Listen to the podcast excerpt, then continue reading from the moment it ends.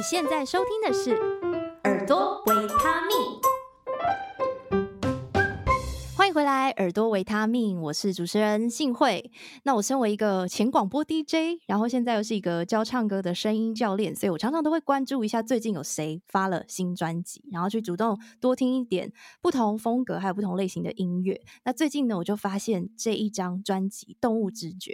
非常的时髦，而且非常的好听。我们来欢迎专辑的主人，创作才女陈思涵。Hello，嗨，幸会你好，各位听众朋友大家好，我是陈思涵。思涵的声音有点慵懒，有点沙哑，因为我们今天是约了一个早上录音。听说昨天 有点失眠，睡不着是吧？通常太早的时候，我都会很害怕我自己睡过头，然后反而导致整晚没睡。所以平常是夜猫子，就是作息是比较晚睡晚起的类型，会大概比现在再晚一两个小时。好，非常辛苦。那我们等一下来听听看，思涵来介绍一下这张专辑。距离你发行第一张专辑是寄居蟹，就是隔了十年，对，跑去哪里了？怎么让大家等那么久呢？逃跑了，嗯、逃跑。这十年其实中间一直都还是没有忘记想要发自己的作品，但是就会有很多不管是金钱的因素也好，心理的因素，所以我就会转做幕后做很多相关的制作啊、演唱会，为艺人写歌，嗯，然后一边安抚自己，跟安抚身边的人说：“哦，我们是要存钱啦，嗯，就是先做一些制作的案子存钱，然后才有办法做。”自己的作品，嗯，可是心理因素没有搞定，就始终没有跨出把自己作品完成的那一步。嗯嗯，因为我有听你在其他的节目，嗯，其实你有提到一开始会好像利用赚钱来当成一个。借口一直没有去面对说，好，我有一天要好好的整理自己的作品。而且，其实你有些歌是你以前就已经做好了，只是没有发。对，嗯，那到最后是怎么样跨出那个坎？就是决定说，好，不管怎样，反正我现在这个东西就是要我的孩子要出去跟大家见面了。其实我一直觉得这张专辑，我不是把它当成我的孩子，我把它当成我自己的一个分身。嗯、它就像我。就是为什么会跨出那个坎，是因为我遇到了一个很重大的打击。其实这几年越逃避的时候，我心里会越讨厌自己，然后越讨厌自己的生活，越讨厌自己在做的事情，因为我没有面对自己真的希望的生活方式。嗯，然后后来又遇到超大打击的时候。那一瞬间，真的会觉得我干嘛活着？嗯，然后人很有趣，在面对到真的这种情况的时候，你会认真想：好，那如果不活了，什么事情最重要？你有什么事情没完成吗？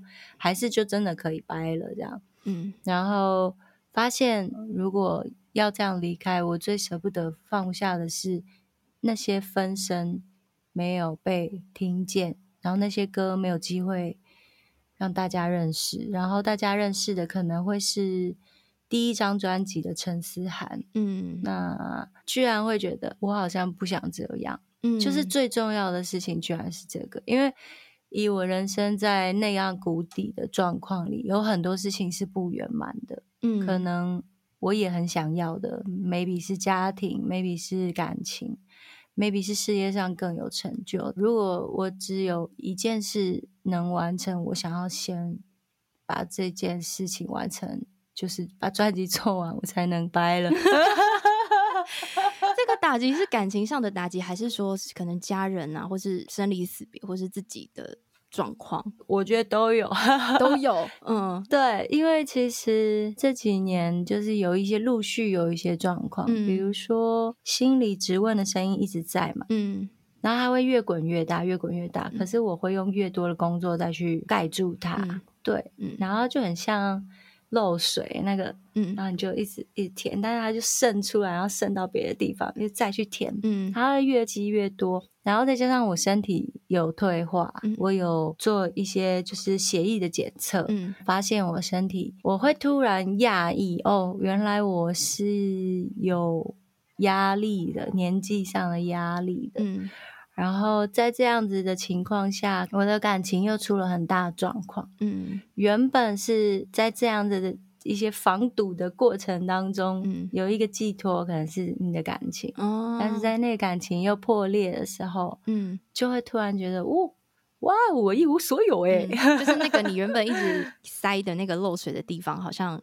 全部都被抽掉了，那个塞的东西。对对对对，因为那些东西都是小小的裂缝，小小的裂缝，然后突然有个人打一个洞这样，嗯，嗯然后就哎哇哇哇，整个有点快崩溃，嗯，应该算是真的崩溃，就是在还蛮谷底。然后在那样的情况下，就是你会突然觉得好，不然破就给它破好了，嗯嗯，反正也没什么好失去了。对啊对啊，因为一直一直去挡，其实很累，嗯。然后就开始正视到自己现在生命的这些裂缝，它是长怎么样子的，然后什么事情是大于这些，嗯，然后人反而会在那样变勇敢，嗯嗯，就不想去挡那些小东西的时候，会突然变得勇敢，所以可能就是那个勇敢让我可以跨出这个坎吧。嗯，那因为我跟思涵其实我们是在一个写歌的聚会认识的。嗯，认识你的时候就知道说你有在帮人家写歌啊，然后有做一些配唱啊，或是一些，而且我们有一起写过歌，好不好？Hello，对，哎、欸，对，希望他有一天可以跟大家见面。真的，真的，我们都有很多作品，我们平常都很认真写歌的。对，所以我认识你的时候就知道说，哦，你一直在从事这些事情，所以这也是你可能这十年来的累积。那你觉得那个在从事这些事情的时候，你有没有比较大的收获？因为我相信他对你现在产出这张专辑，应该也是会有一些帮助。嗯，嗯，我觉得会耶，会超有收获的。比如说写歌，因为我可能自己喜欢的类型就是固定吸收，但是你在帮别的艺人写歌，嗯、你必须去听。那个艺人他适合的类型，或是他向往的类型，嗯、那也许就不是我原本擅长的，我就要去开发、去琢磨。嗯、然后在做演唱会巡回的时候，我可以看到很多不一样规格的演出，他们是怎么应对，然后不一样的危机处理下，这些艺人怎么去处理，不只是音乐，有时候还有跟人沟通。所以我觉得蛮多蛮多环节都是。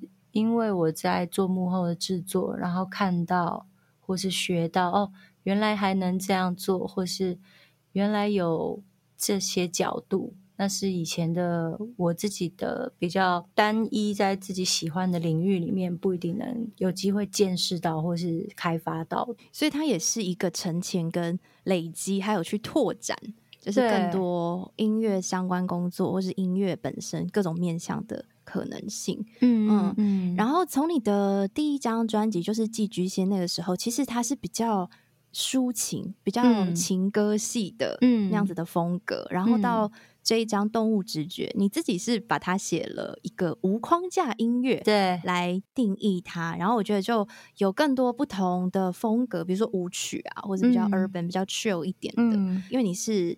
歌手嘛，然后在你自己人生 vocal 的调整上面，你觉得跟十年前的那个专辑的呈现有没有不同的调整或是进化？我觉得或许这些音乐工作也在无形当中改变我蛮多的，因为聆听习惯的改变会影响你自己在演唱的一些诠释，所以，嗯，或许就是这十年我听的歌也因为这些工作变得更广。然后我自己的兴趣也被开发，因为以前做抒情歌，一部分是公司的取向、公司的路线把我设定成比较抒情的女生，然后你会更大量的去听这一类型的歌的诠释方法。那现在因为要嗯、呃、喜欢的类别变宽了，在听这些歌的时候，不自觉会吸收蛮多。在那样子的音乐性里面，它的律动也好，或是它的咬字也好，一定都会有为了那个曲风的调整。就如果还是用抒情歌的方式，有的时候或许在比较节奏性的歌还塞不进去，它不一定有足够的空间做完。嗯、其实我觉得我没有刻意去设定说，我这个歌我要。怎么去唱，或是要怎么进化？嗯、但是可能就是我们前面讨论，你平常听歌的时候，它、嗯、慢慢累积的一些听觉的感受，它会自然的 match 到那个音乐，你会再建构那样的美感吧。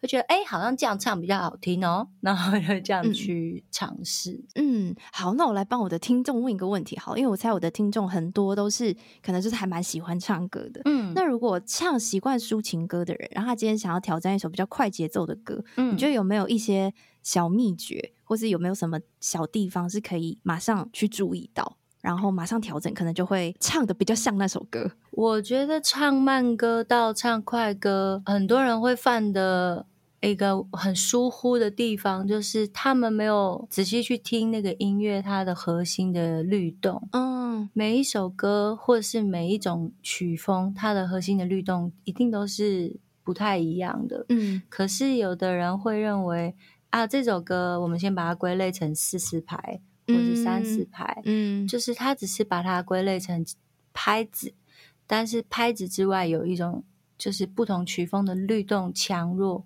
它会影响你在唱这首歌给人的感受蛮多的。但是抒情歌通常就是比较长线条，对，它就是不一定要去特别去在很短的时间内去改变轻重，可是比较快有节奏的歌，在轻重的搭配跟。你要去配合那个音乐的互相 match，它就会更加成那个音乐的曲风哦。所以除了拍型以外，其实你还要去听那个 grooving，可能就会是鼓组的节奏，或是搭配 bass 的那个轻重去组成的一种节奏感。对，然后你在唱的时候也要去搭着那样子的节奏。进行，可能你声音使用的强弱或是音色等等。嗯，嗯，嗯，我觉得强弱会是一个重点，因为很多人会觉得，哎，我拍子其实都唱对，但是光是那个强弱。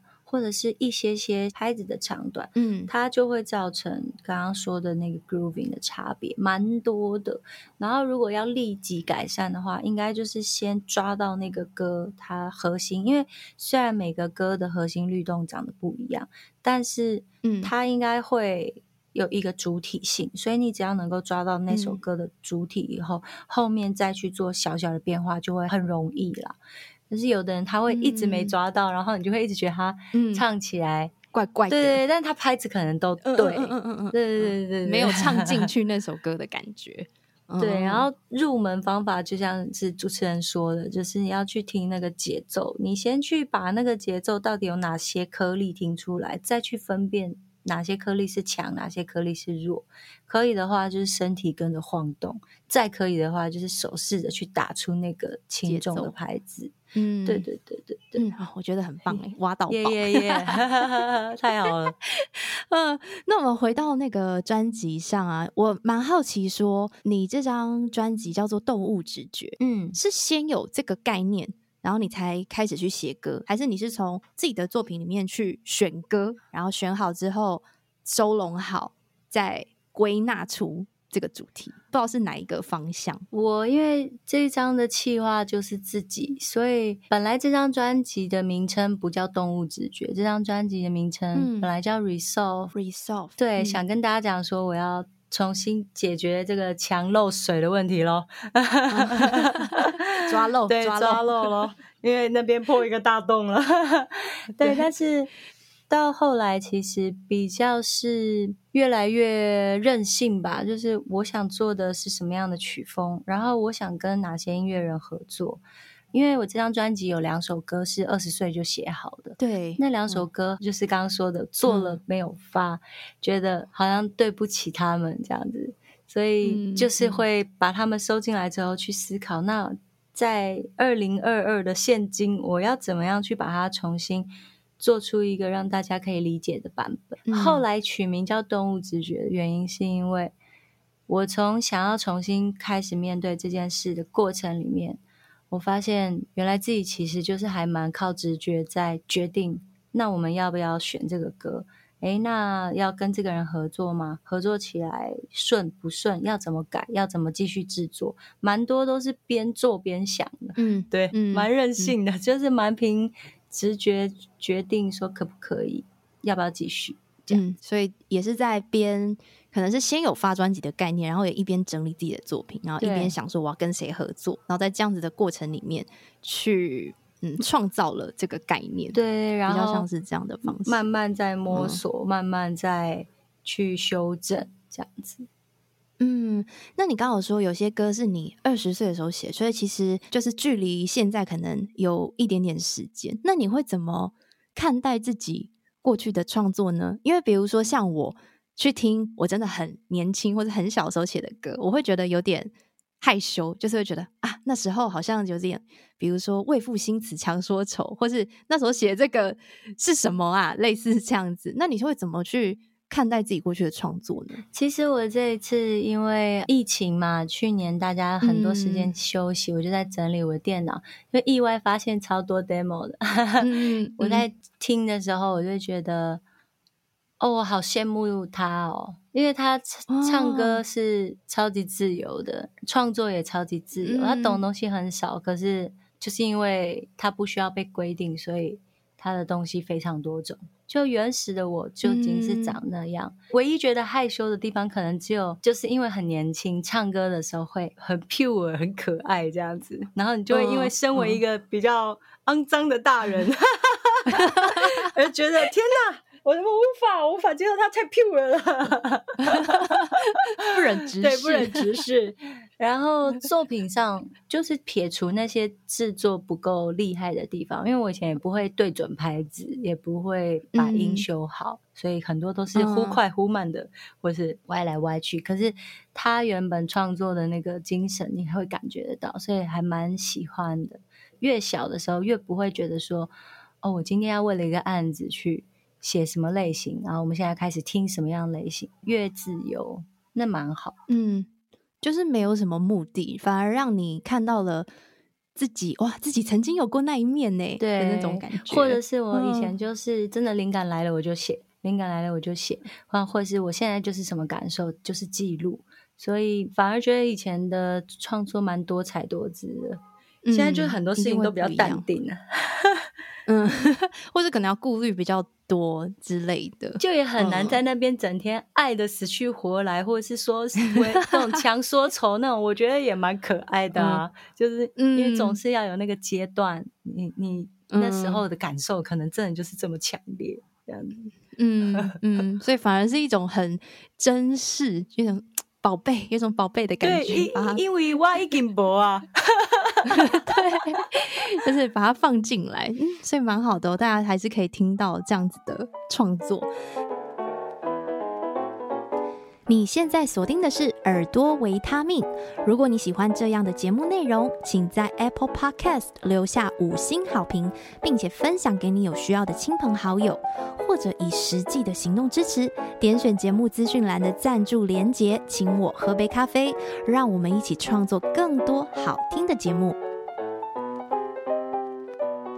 你刚好提到说，你这张专辑其实也找了蛮多人一起合作的，嗯、不管是创作上面的合作，或是合唱。嗯，发现这张还蛮多有跟其他人一起合唱，比如说 Jero 啊，嗯、然后沈安或许金。嗯、那在做这种合唱的曲目的时候，我很好奇，说你自己在 vocal 上面会有什么特别需要注意或是调整的地方吗？这张专辑的合作啊，不管是乐器上的，还是呃 vocal 上的，还是曲风上的，我都有一个隐藏版的目标，嗯、就是说我蛮希望大家的合作是平衡的，就是我不想要好像他们来 featuring 是。出现一下，粘一下，然后就不见，或是扛一个什么就没了。我想让他们都很帅，就是他们的存在感都很很独一，然后也不要吃掉我的存在感之外，我们两个可以又创造出新听感。这的确是一开始设定的隐藏版的目标，因为很多 featuring 的歌有时候会把 featuring 的合作的对象当成。就是昙花一现这样子，它出现一下子，或是某一处的亮点。嗯、但是我想要让两个人之间一直产生互动。比如说《Sting》这个歌，就是动物直觉这个歌，嗯，Talkbox 它本身音色很穿，嗯、所以它跟 vocal 的融合不是这么容易。那就会变成我们在 production 的时候，你要特别去注意，怎么样可以它的特色也在，然后我的 vocal 也能够被听见。那个主体性，嗯、然后他们之间还能有互动，不会觉得刺耳。嗯、然后沈安的话也蛮有趣的，因为沈安的唱法算是跟我原本习惯的唱法不太一样，他是比较松呢喃系，对，真的很呢 喃。所以，如果要跟他是在同样的一个宇宙的话，也要让自己的咬字跟唱法特别松弛。所以我会去配合这个对象他的风格，然后也会稍微要求对方可能可以再做的怎么样一点，就是两个人互相靠近，嗯、可是保有原本的特色，这个还蛮好玩的。嗯、因为大部分合唱的人也都是一起共同创作跟共同制作，所以就是会有很多沟通，嗯、然后大家会在这个一进一退、互相的过程里面又找到。本来自己的东西可能没有，或然后可是在这个歌里面可以产生的新的东西，嗯，就还蛮好玩，嗯，就是你刚刚说的那种火花，嗯嗯嗯，嗯嗯就不是只是哦，我把这十六小节让你唱，然后就没事了，就结束了，而是在整首歌里面，呃，两个人都保有自己的东西，可是又为了产生这个作品，然后再。多做一些什么，可能有一点点新的不一样的东西在歌里，或者是互动啊，然后或是在声音上的改变。像我有时候听某些歌，嗯、我就会觉得很可惜，因为它会让你觉得真的很一段一段一段，就是嗯，可能这个人他是这样，然后那个人他是这样，可是他们两个之间是没有关联的。我希望我的作品可以跟，嗯嗯嗯，因为这些人都是我很欣赏的音乐人，所以。就会希望跟他们再更多关联，啊，有时候也会要求他们蛮多的。有什么比较难的要求吗？哦，比如说，哦，我们有一首歌《过野去了》，我们的贝斯手被我要求弹这个贝斯弹了一年，哦、一年，对啊，屯屯好可怜啊。但是就是，但是就是很感谢这些音乐家，他们。真的也是为了这些作品，很愿意，比如说互相配合他的唱法，或是他的审美的习惯，嗯、然后再去为了这个制作物去有一些。沟通，我觉得蛮感谢的。嗯嗯，哎、嗯欸，我很好奇，那个史金用的那个 Talk Box，它是一个用吹去操控的一个合成器。对，它是管，它是一个合成器，然后旁边会接一个风管，嗯、然后那个风管它是半摇着，嗯、因为它要一边吐气，嗯、然后要出口型。对，但它的咬字不用真的讲话，它比如说，它如果讲动物直觉，它只要这样出气就可以了。哦、可是他要出气吹那个管，哦、音高是来自于他的键盘。哦，好特别哦！对对对，因为 Sting 他就是台湾我觉得最性感的 Talk Box 那个男人，没错。所以 当时就是想说要跟他合作，然后如果跟他合作，这就是他最招牌的东西，就很想用。我有练习了一下，蛮、嗯、难的，很难，蛮难的。女生很容易会，就是它其实会蛮丑的，因为它那个管子在那边，然后你嘴巴又不能闭起来，哦、然后口水又要一直控制，要一直吸，因为口水可能会想滴下来。对对对对对，很难哦。大家可以去听一下，就是第一首歌嘛，我记得第一首歌就是这一首，就有那个那个音色，就是算是前奏的。反正大家会听到一个很特别的音色，嗯、那个就是我们刚刚讲的 talk box 的声音，而且那是真人发出，嗯嗯嗯嗯嗯，不是编的，对，不是编的。嗯，那这张专辑里面有没有你觉得最难唱，或是你录最久的一首歌，还是都很快？我觉得最难唱的是第十首《Sorry My Man》，就是因、嗯、因为这个歌也是我二十岁的时候就写好，但是。我写这首歌的时候没有没有想太多，就我就说了，我小时候写歌很无框架嘛。嗯、我那时候写可能就只是想说，我要来写一个很戏剧化的歌。好，我们就想一个女生被一个男生背叛之后，她会很帅气的离开，她就洞悉一切这样。然后就是小小姑娘嘛，这样想的时候都会觉得。洋洋得意，然后所以唱 demo 的时候也是唱的很顺畅，很甚至很甜蜜这种痛。可是要进录音室重录这首歌，相隔了这么久，呃，一定真的感情上也经历过类似的事件。然后我的配唱制作人 Brandy 就会问我，他说：“哎、欸，我听你的 demo，其实已经唱得很好啦，有需要我配唱吗？”我就跟他讨论讨论。他说：“那所以你想要再像之前那样唱吗？还是你想要唱新的？”然后我就用相隔这么多年自己的经历，重新把这个故事唱出来。那其实是蛮痛苦的啦，因为你等于要很诚实的去进入那个情境，以前没有经历过。唱起来就会很轻松啊，但是真的经历过，你去把自己再回想到自己挣扎的那种情况，你遇见了真正的背叛，然后原来人类没办法这么轻松的去处理原本你认为非黑即白的、没有三灰色地带的事情，但是真的遇到的时候就会卡住、欸，哎，会舍不得啊，会痛苦啊，会。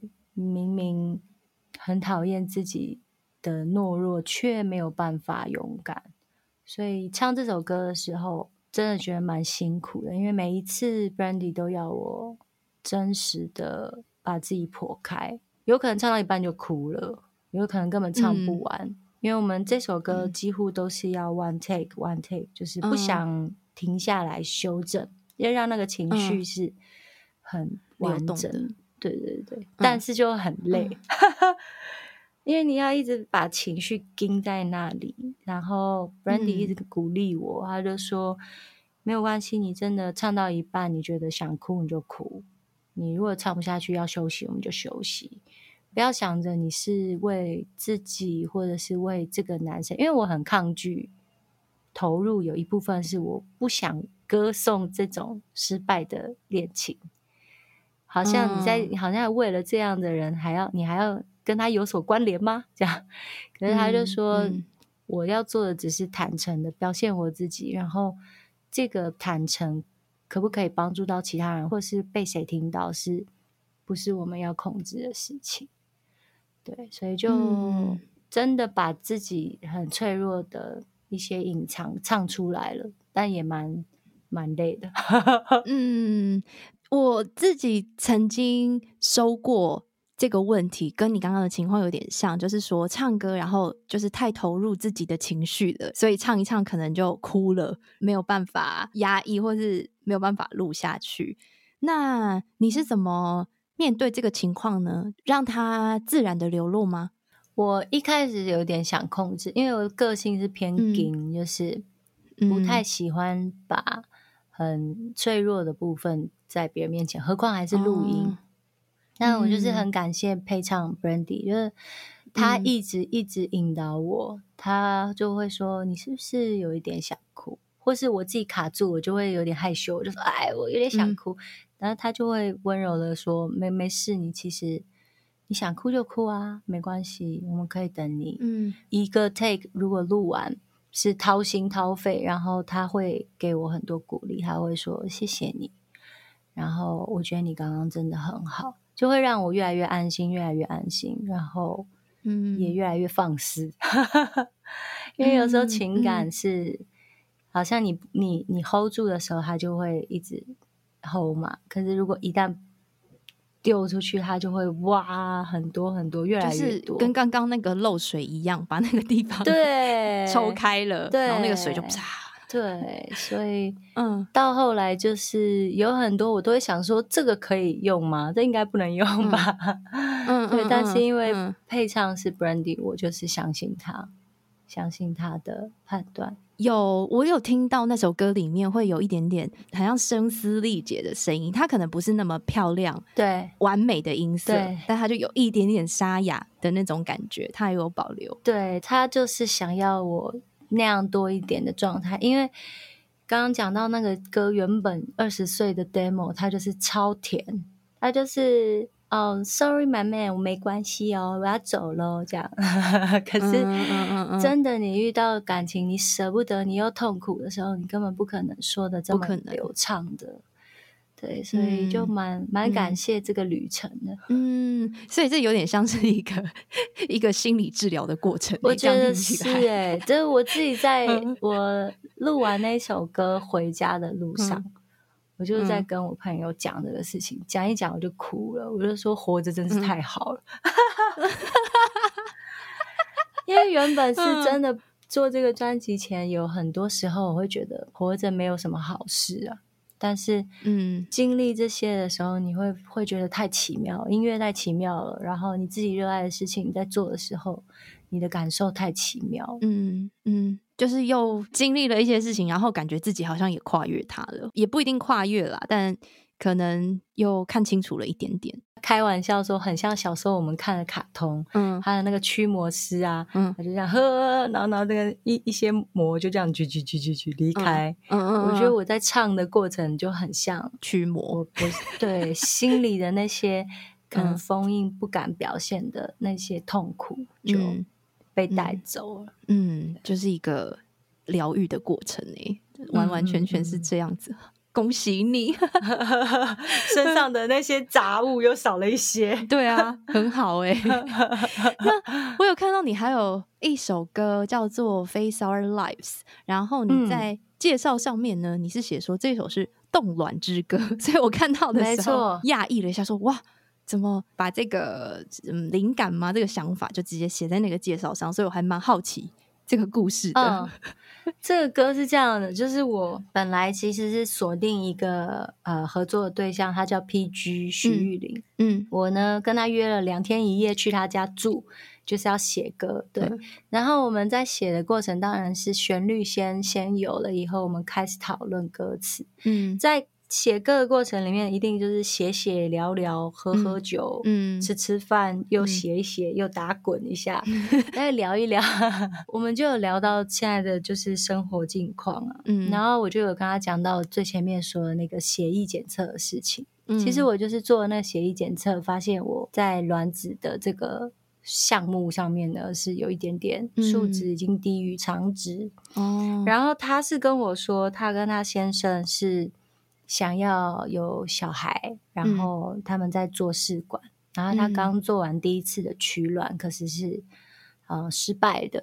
嗯、我们俩聊到这里，就是当然都蛮荡的啊。嗯，可是，在写歌词的时候，就就问他说：“那如果这是我们两个的共通点，就因为我们都经历了要取卵，或是我们经历了对生命有期待，可是现在的状况可能。”不如我们的理想，我们要不要就把它写进去？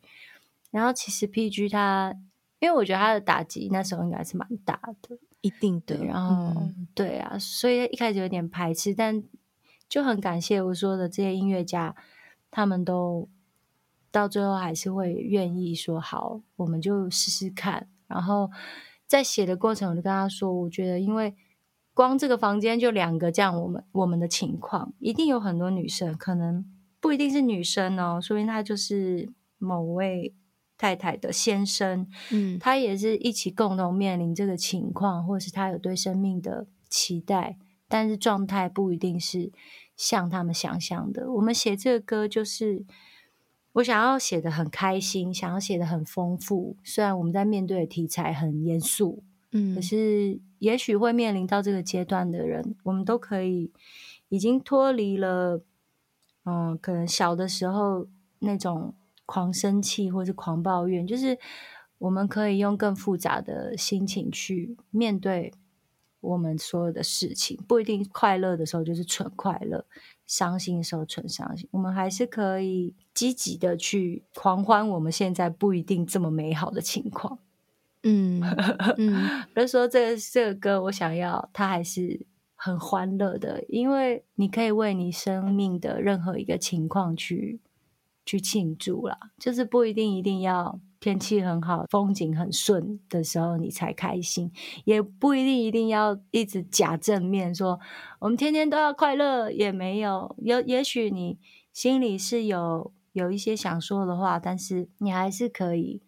去让自己的心情不在那个这么 down 的情况里而已，嗯，就是是一个生命之歌。嗯、然后我觉得很妙的是，他后来第二次取卵的时候，嗯、他只取到一颗卵，嗯，是他现在的小 baby 哦，就成功了，就成功了。听到的时候，觉得真的是全身发麻。然后，嗯，我就说，哎、欸，PG，那这首歌可能是幸运之歌，对啊，就是。嗯、我觉得这这其实是我们可以不断练习的。他是很幸运，就是真的有如他所愿。我我就是觉得也鼓励自己吧，就是或许我未来有机会，或许我没有机会，可不可以就是让自己的状态是还是欢庆啦，欢庆生命。然后我也是一直对生命有期待，这样子。嗯，就是不管那个当下是好还是坏，就不一定要很好才能心情好，然后也不用假装没有看到那个坏，而是很对。如实的。接受他就是接受现在这样子的状态，然后现在这样子的状态，或许我们还是可以很坦然的面对，也不一定面对，就是哦，OK，知道，OK，我现在就是这样子就够了，对，就好了，嗯，也可以快乐啦，是不一定要到超嗨，或者是。面对到不开心的事，我们还是可以快乐，嗯，或是就比较自在，或比较从容一点点。嗯，我也听这首歌的时候，我也觉得它的节奏是蛮欢快的，就是算是比较轻快一点点的那个节奏。嗯那你是不是应该要当干妈啊？这些，因为我要当的干妈很多，欸、很多，我最近身边好多，压力好大哦。以后每年的红包的部分。还是你就写歌，写歌送给他们，这样也可以，可以写更多这种，好像好像比较容易。对对对，可以写 更多 Face Our Lives Two 之类的。对啊，嗯，连载起来。对对对，连载起来。那假设今天有朋友，可能假设我的听众好了，他可能不一定对你那么熟悉。如果他是第一次想要听思涵的作品，嗯、你会推荐他从哪一首歌开始听，开始认识你？我希望他从《动物直觉》这张专辑的第一首听到第十首，很好。但是就是先从第一首开始听，嗯，因为第一首就。的确是我最后才写，但是也是我的状态，我觉得已经是调整到最好的情况。嗯，这就是我想跟大家分享的陈思涵这样。嗯，然后如果当你听到第二、第三、第四、第五的时候，你一定会更 confused 哈，这是陈思涵吗？嗯，因为我有很多种东西，但是也许他就是这样，就是我我我。我已经被很多人问很多年了，就是那你觉得你是什么风格，或是你想要怎么样的定位，嗯、或是你的听众是锁定怎么样的人，嗯、他们在哪里？嗯，对。那我觉得这个问题，坦白说，对一个欠整理的人来说，真的是太困难了。所以，如果我硬要把自己塞进一个。里面，或是像我那主歌歌词写到，就是你好像要为了别人而调整一个自己，我觉得这很奇怪。那、嗯、你就是 follow 自己的直觉，去把这些东西忠实的呈现，听得懂的人，喜欢你的人，他就会听得懂，他就会理解了。嗯，我我就不要再想太多，就是把作品弄出来这样子。嗯，所以还是会推荐第一首歌，嗯、也是你这张专辑最后创作的一首歌。可是它是一首点题的歌啦，就是因为它的名字就是《动物直觉》，嗯，然后也是专辑的名称，所以它算是一个、嗯、可以说是总结嘛？也可以算是一个归纳，就是归纳归纳，哼。对，他就是陈善哦，原来他就是这么乱啊，OK 啊，哦，原来他就是这么自我啊，OK 啊，嗯，我觉得做这张专辑有一个很大的收获，就是要相信别人，嗯，就是我也要相信听众，相信有很多听众是他不是这么在意你一定要是哪一个风格，或者是你的定位到底是什么，嗯，他喜欢这个音乐，他可能就是喜欢，就是相信可以找到。跟自己有连结的听众，嗯嗯，我相信一定会有非常多人是这样子的，而且那个定位好像有时候也不是 自己说了算吧？我觉得就是你总是要上路了，然后在路上边走边做边看，它会慢慢的成型吧？嗯、我猜。好，太感谢思涵了。那最后有没有什么计划？因为这张专辑你是数位先上架嘛，现在各大平台都已经听得到了，然后你之后也会发行。实体，可以跟大家来宣传一波。好，谢谢。动物直觉这张专辑呢，现在在各大数位平台都可以听得到，希望大家先把它听爆。嗯，听爆点爆之余呢，现在预购也已经开跑了，在各大唱片行或者是到我的社群平台，就是 Facebook、IG 都可以点到预购链接。嗯，然后实体专辑呢，在八月八号会实体上架，然后。我们也会回到街头做演出，嗯，在街头的表演的场次与时间呢，希望大家也可以上 Facebook 跟 IG 搜寻我的名字，嗯，耳东城思念的思，三角函数的函，嗯，就可以找到。然后希望大家追踪之余，可以如果真的来到现场呢，就跟我们一起玩，跟我们一起唱。然后我都会一确定我们的场次，就会放上我们的宣传平台。嗯啊，YouTube 搜寻我的名字也可以看到一些影片，像刚刚那个 Face Our Lives 去 PG 制作人家住两天一夜的，我有把它拍下来。嗯、我有看，你有把它拍成一个 Vlog。嗯，对，他就是喝很醉啊。对啊，那时候可能压力太大了，所以该喝该喝，因为现在没时间喝了。对啊，他现在超忙的，每天爆炸。所以就是大家就是有兴趣也可以去看一看，我们都会把我们写歌的过程放上去。嗯，好像没有说到，就是这个实体专辑，就是它跟数位版会有多收录一些歌，对不对？哦，对对，嗯、如果说买实体专辑的朋友，嗯、我们会有一首。第零首的隐藏版的歌，嗯、它是在数位平台上面没有的，因为我们在实体专辑特别想要呈现时间这个概念，然后我想让大家听一下，怎么样可以听见时间在一个创作人身上的改变。那如果你是参加预购的话，我们还会再。多一个神秘的寻宝游戏，嗯嗯，我先不说，但如果你有预购的人才会有，实体专辑就只会多这个第零首，预购会再多一个东西，所以就是 Sorry My Man 的那个 demo 版，零七年版。Oh, OK，所以就是会听到同一首歌，但是是不同的呈现，一个是比较 pure 的，是吗？对，他真的是挺 pure 的，嗯、然后一个 是心理治疗之后的版本。嗯，心心理治疗中哦中的版本，版本嗯中，我一直都觉得我们好像治疗是没有结束的一天的，嗯、可能我们人生会一直不断的，对。嗯、但是只要更多认识自己一点，不管是借由什么方式，都是算赚到。嗯，对。我觉得那个治疗的过程可能会变得比较短吧，或是稍微没有那么痛苦一点吧，我是这样觉得的。嗯，不知道会不会完全好。没有，这就是人生的意义吧，就是一直去经历，很棒的，对啊，嗯、经历这些。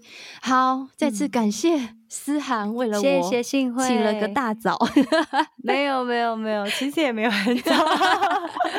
对听众朋友知道真正的时间，应该会傻眼。好，那我会把相关的连结，就是刚刚思涵提到的那些，我会把它放在资讯栏，所以有兴趣的就可以直接去点击。然后也非常欢迎大家等一下就可以开启，不管你是用 KKBOX 还是 Spotify 还是 Apple Music，就可以去搜寻这张《动物直觉》来。仔细的听一下，然后也希望谢谢听到最后的你有带走一些什么？我相信应该是有的，我自己也收获蛮多的。嗯，偷问一下，你最喜欢哪一首？我最喜欢《躁郁跟踪狂》。哎呀，也是我二十岁。嗯、为什么你喜欢？我喜欢它中间的那个钢琴，然后还有狂，对对对，然后还有一些我不知道，就是那个和弦都用的很玄妙。对，就是有些地方会有一种无法预料的感觉。哦，这边这一段怎么变这样？嗯嗯嗯嗯，就是很有事。我就觉得嗯，还蛮抓我耳朵。但是其实我觉得整张都还蛮好听的，蛮多首都很喜欢。但是如果硬要选一首的话啦，我可能会选那一首。谢谢，嗯，也推荐大家可以去听听看。再次感谢思涵，我们就下一次再见喽，拜拜。好，谢谢，拜拜。再次感谢你收听到节目的最后。如果对于节目内容有任何心得想法，非常期待听到你的回馈。欢迎在 FB 或 IG 找到我一起聊聊，相关链接都放在资讯栏喽，赶快点过去看看吧。请持续锁定耳朵维他命。